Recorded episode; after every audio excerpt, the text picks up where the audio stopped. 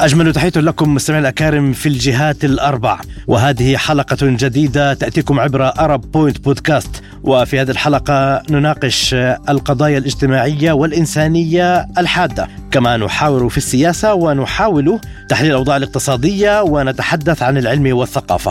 معكم اليوم في هذه الحلقة فهيم الصوراني وعماد الطفيلي.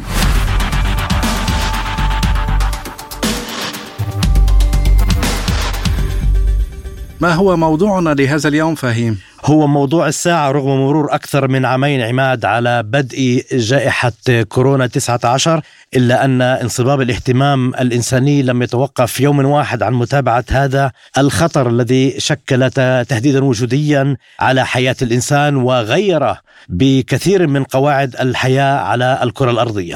نعم فهيم، لا شك أنه هذا الوباء الذي ضرب منذ سنتين أدى إلى شلل في الاقتصادات العالمية، إلى شلل في المجتمعات، إلى تلبك في المجتمعات والعلاقات الدولية والاجتماعية على كافة الصعد. تأثيرات كانت أكثر من اتجاه مستمعينا الأكارم، ولكن في الآونة الأخيرة الأنباء الإيجابية تأتي تباعا حول تراجع هذه الجائحة في أغلب مناطق العالم، بل أن السؤال الذي سيطرح الآن هو: هل سنودع الفيروس والكمامة مع نهاية العام الحالي؟ وهل ستعود الحياة إلى طبيعتها؟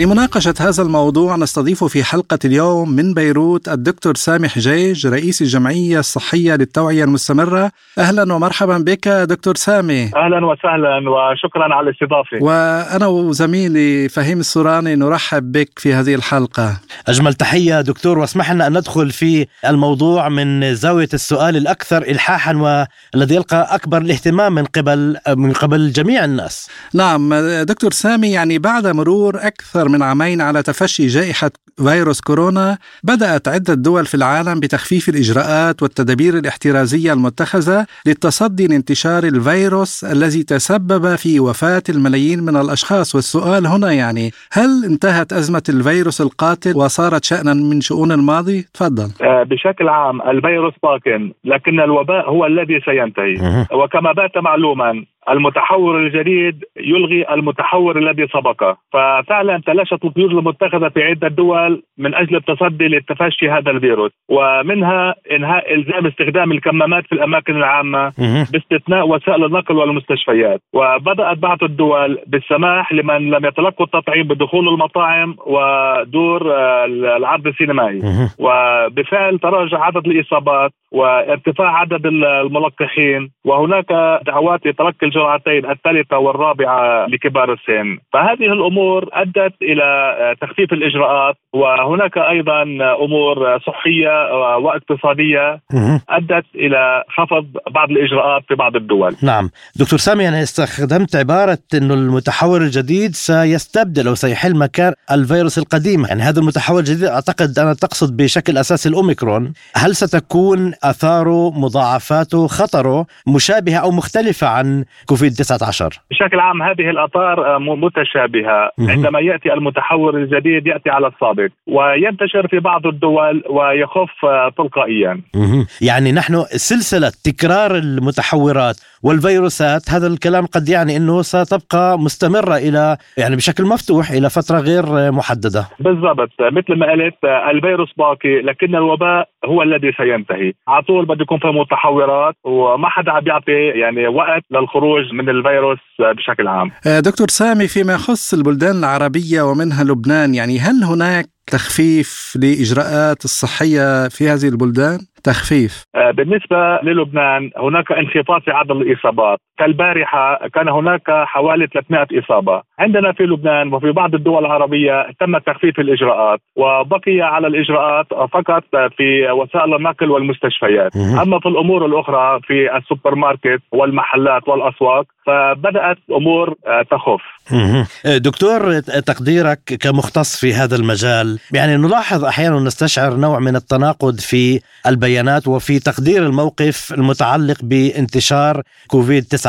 منظمة الصحة العالمية كما تعلم حضرتك تقول بأن كثير من الدول استعجلت في رفع القيود، بينما تقول هذه الدول أو ترد بأنها هي الأكثر قدرة على تحديد متى وكيف يمكن رفع هذه القيود. بتقديرك هل هناك من محاولة مقصودة لرفع القيود أم أن الأمور في وجهة نظر هذه البلدان هي تمشي بشكل طبيعي وهذا القرار هو أتى بشكل طبيعي؟ بشكل عام هذه الأمور تعود إلى كل دولة على حدة. فبعض الدول خفت فيها الإصابات بفيروس كورونا فاتخذت هذه الأمور لأسباب اقتصادية ولأسباب صحية. كما نعرف أنه في معظم البلدان خفت حالات الإصابات كثيرا، فلذلك تم رفع القيود تلقائيا كرمال أنه تمشي العجلة الاقتصادية والأمور أنه مبيني أنه الأمور رايحة نحو الأحسن. طيب دكتور سامي، كيف تفسر قرار تخفيف الإجراءات الصحية في عدة دول أوروبية ومنها روسيا مثلا؟ بتقديري أنا أنه أفسرها بشكل إيجابي، لأنه زادت نسبة التلقيح و نسبة كبيرة صارت ملقحين، صار عندنا شبه مناعة جماعية وخفت عدد الإصابات، فلذلك أنظر من ناحية إيجابية إلى تخفيف هذه القيود.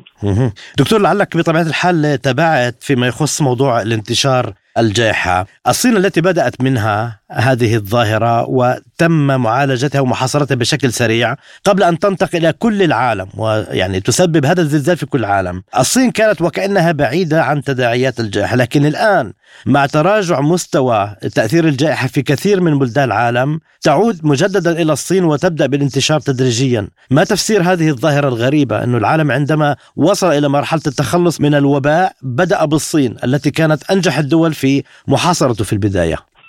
مثل ما قلت لك بأول الحديث إنه الفيروس بقي، بس المتحور بعده عم يتحرك وبعده موجود. فلذلك من فترة لأخرى راح نشوف ظهور ظهور الوباء، عرفت كيف؟ وراح يكون انتشار عودين بخير. بس الوتيرة اللي كانت سابقة أول عند انتشار فيروس كورونا مش راح تكون.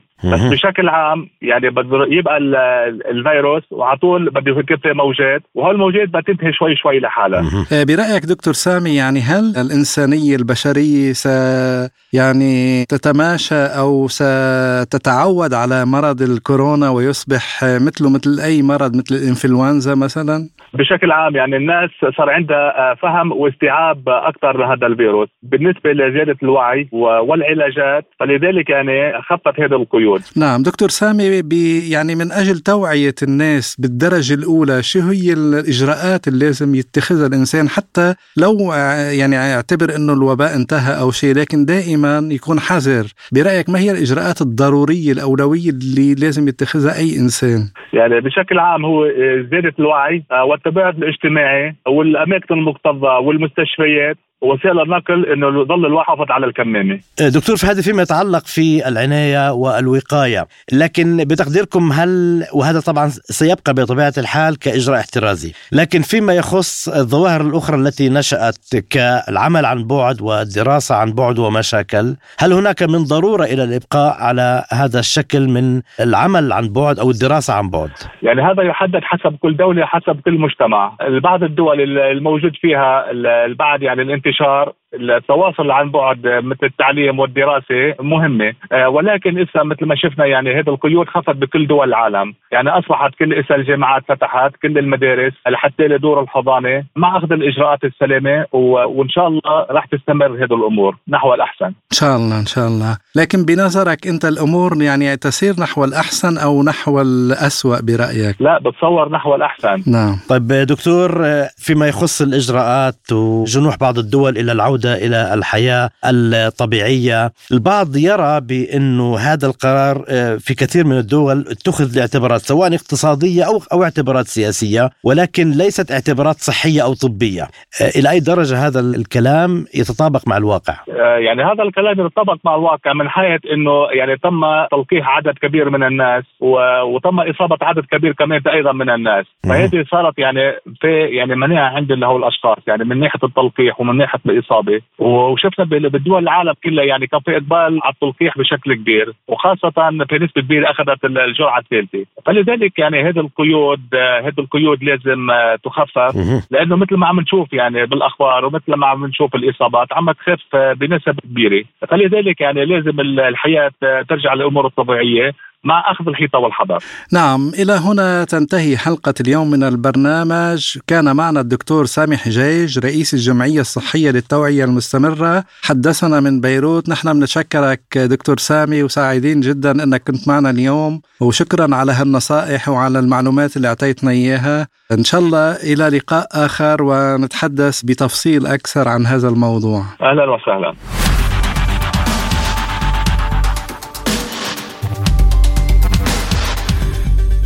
نعم، نجدد الشكر إلى الدكتور سامي حجيج على كل ما أفادنا به من معلومات. يمكن وضع نقاط أو خلاصة لما تفضل به الدكتور، أنه مرتذهب بشكل واضح إلى الناحية الإيجابية، وقد يكون هذا العام هو بالفعل العام الذي ستودع فيه بالحد الأدنى أغلب دول العالم الكمامات والقيود التي وضعت بشكل كان اضطراريا على كثير من الناس، على حركتهم، على توجههم العمل، على دراستهم وما شاكل. فبالتالي الخلاصة هي إلى حد ما إيجابية، وهذا شيء جيد جدا، يعني لأنه البشرية ضاقت ذرعا كما يقال يعني من هذه الإجراءات ومن خطر هذا الوباء الذي يعني عطل الحياة الاقتصادية في العالم. لكن إن شاء الله يعني مثلا هنا في روسيا الإجراءات خفت بشكل كبير. يعني طبعا هناك أسباب موضوعية لذلك، أنه نسبة التطعيم كبيرة جدا لدى المواطنين والمناعة أصبحت جيدة، ونتمنى أن يعم يعني الأمن والسلام والصحة للجميع في كل أنحاء العالم. نعم، كما أنه الدراسات اللي أظهرت بأنه سلالة أوميكرون هي أقل حدة وحتى أقل نسبيا في دخول المستشفى، هذا أيضا نتمنى أن يكون كلاما دقيقا وتثبت الأيام القادمة صحته. طبعا يجب أن أيضا أن نشير، وهذه نقطة مهمة أشار إليها، لا يجوز التعميم على كافة مناطق العالم، لأنه موضوع نسب التطعيم تختلف من منطقة إلى أخرى، فضلا عن بقية الإجراءات اللي كانت ضرورية. وبالتالي هذا يعود التقييم لكل دولة على حسب مستوى معيشة أي دولة، حسب يعني الإجراءات الطبية الموجودة، الإمكانيات الطبية. مثلا في روسيا الإمكانيات الطبية كبيرة وهائلة جدا، ولا نجدها مثلا في دول أخرى في أفريقيا، في الشرق الأوسط. ويعني نتمنى أيضا أن لا يعني ينتهي سواء الأوميكرون أو غير الأوميكرون أو أي متحور، وتعيش البشرية بكل سلام ويعني بطمأنينة، لأنه لا ينقصنا في هذا العالم مشاكل أخرى. أهم شيء الصحة كما يقولوا بالعامية عندنا. طبعا الصحة أهم شيء أكيد. نعم، وبالتفاؤل الذي أبداه الزميل عماد بقرب خروجنا من هذا الوباء، لما يتبقى لنا إلا أن نشكركم على حسن المتابعة، متابعة أرب بوينت بودكاست الذي ناقشنا فيه أحد أهم مواضيع الساعة والتي تخص الحياة والصحة لجميع البشر. ونتمنى أن تحطوا تعليقات وتحطوا لايك لبرنامجنا، ونحن دائما معكم ولكم، وإلى اللقاء في حلقة مقبلة. حتى الحلقة القادمة، أجمل التمنيات والتحايا، وإلى اللقاء. إلى اللقاء.